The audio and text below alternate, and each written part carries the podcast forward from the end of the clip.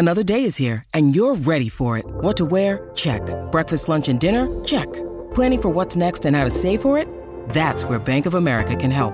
For your financial to-dos, Bank of America has experts ready to help get you closer to your goals.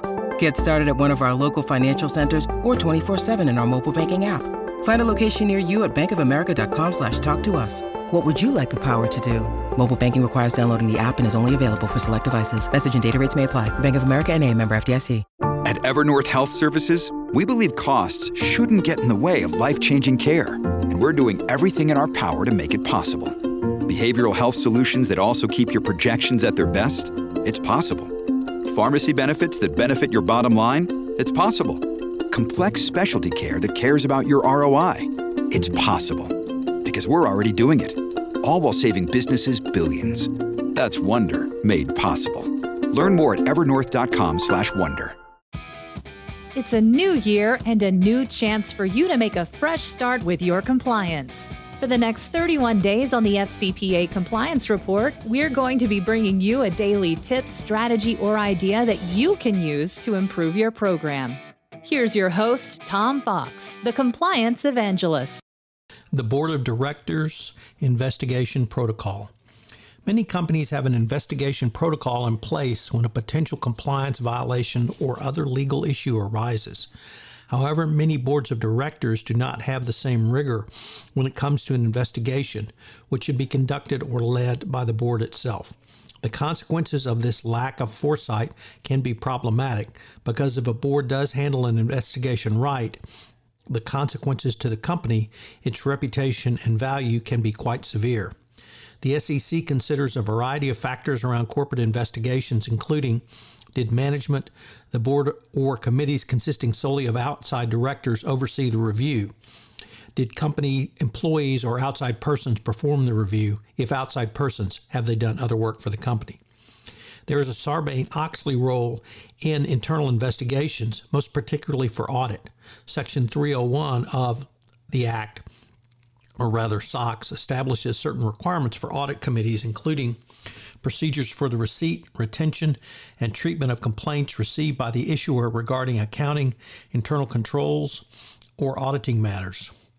Procedures regarding confidential and anonymous submissions by employees of the issuers of concerns regarding questionable accounting or auditing matters. Three, authority to engage independent counsel and other advisors as it determines necessary to carry out its duties. Four, funding to engage advisors as it deems appropriate. In the article Successful Board Investigations, there are noted to be five key goals that any investigation led by a board of directors must meet. Number one, thoroughness. One of the key questions any regulator might pose is how thorough an investigation is to test whether they can really rely on the facts discovered without having to repeat the investigation themselves. Regulators tend to be skeptical of investigations where limits are placed explicitly or otherwise on the investigators in terms of what is investigated or how the investigation is conducted. This question can be initially be a deal killer, particularly if the regulator involved views an investigation as insufficiently thorough, as its credibility is undermined. Two, objectivity. An insufficiently objective investigation will be viewed by outsiders as inadequate or deficient. The same must be had with the investigators themselves. If a company uses regular outside counsel, it may be viewed with some askance, particularly if the client is a high volume client of the law firm involved, either in dollar amounts or the number of matters handled by the firm. Three, accuracy. In any part of a best practices compliance program, the three most important things are document, document. This means that the factual findings of an investigation must be well supported. Otherwise, the investigation opens itself up to skeptical prosecutors and regulators, and the government will just go ahead and conduct its own investigation. This is never good, and your company may lose what little credibility and goodwill that it may have engendered by self reporting or self investigating. Four, timeliness. Certainly, in the world of FCPA enforcement, an internal investigation should be done quickly. This has become even more necessity or necessary with a tight deadline set under the Dodd Frank whistleblower provisions and the new mandate for whistleblowers to report to the SEC to receive protection from retaliation. but there are other considerations for a public company, such as impending SEC quarterly or annual report, that may need to be deferred absent a timely resolution of the matter. Lastly, the DOJ or SEC may view delaying an investigation simply as part of document spoliation. Five, credibility. One of the realities of any investigation is that a board of directors led investigation is reviewed after the fact, but not only by skeptical third parties, but sometimes years after the initial events and investigation. So there's not only an opportunity for Monday morning quarterbacking, but quite a bit of post event analysis.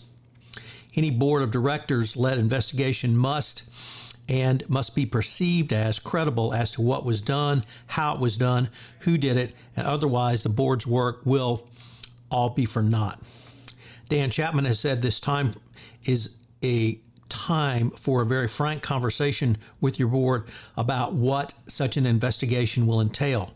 Costs must be adequately discussed to set proper expectations. These include both direct cost and, more importantly, indirect costs. The biggest cost to a company during an investigation is the diversion of management resources. Everything stops to focus on the investigation. The indirect co- costs come from largely the time commitment of senior management. If senior management has to commit 20% of their time to the investigation, that's 20% that's not going to revenue generating shareholder value protecting activities. Finally, Jonathan Marks has noted after no- the notification of serious allegations, a board should take the following steps. Number one, consider creating a special committee to conduct the investigation. Two, establish a committee charter. Three, preserve the electronic and hard copy documentation environment. Four, communicate with external auditors, and five, plan potential communication with the SEC, DOJ, and relevant stock exchange. Marks also notes that while a special committee might be necessary in certain rare circumstances, the board should try to avoid forming a special investigative committee to oversee the investigation if the audit committee is composed of independent and disinterested directors that are suited for the task. A special committee must be disbanded at some point, and the disbanding could be a complicated news item. Conversely, if the audit committee oversees the investigation, then once the investigation is complete, they can pivot back to their normal duties, which would include overseeing the actual restatement process. Investigations overseen by an audit committee also benefit from positive relationship with the committee chair, usually an audit partner. So, what are today's three key takeaways? Number one, the board should have a written protocol for any investigation in advance. After you're notified of a potentially bet the company piece of news is not something a time you want to create one. Two, any investigation must be led, must be both critical and rather credible and objective. And three, the investigation must be thorough, but the board can be cost effective in its investigation going forward. This is Tom Fox. I hope you will enjoy this month's offering on hotlines and investigations. 31 days to a more effective compliance program. If I could ask you to do, would you pass on to at least one person this podcast series on the nuts and bolts of compliance as I'm trying to expand my audience base for 31 days to a more effective compliance program. I hope you'll join me again tomorrow where I take up another topic in innovation in compliance. Thanks again for listening. 31 Days to a More Effective Compliance Program is a production of the Compliance Podcast Network. This podcast is a part of the C Suite Radio Network. For more top business podcasts, visit c-suiteradio.com.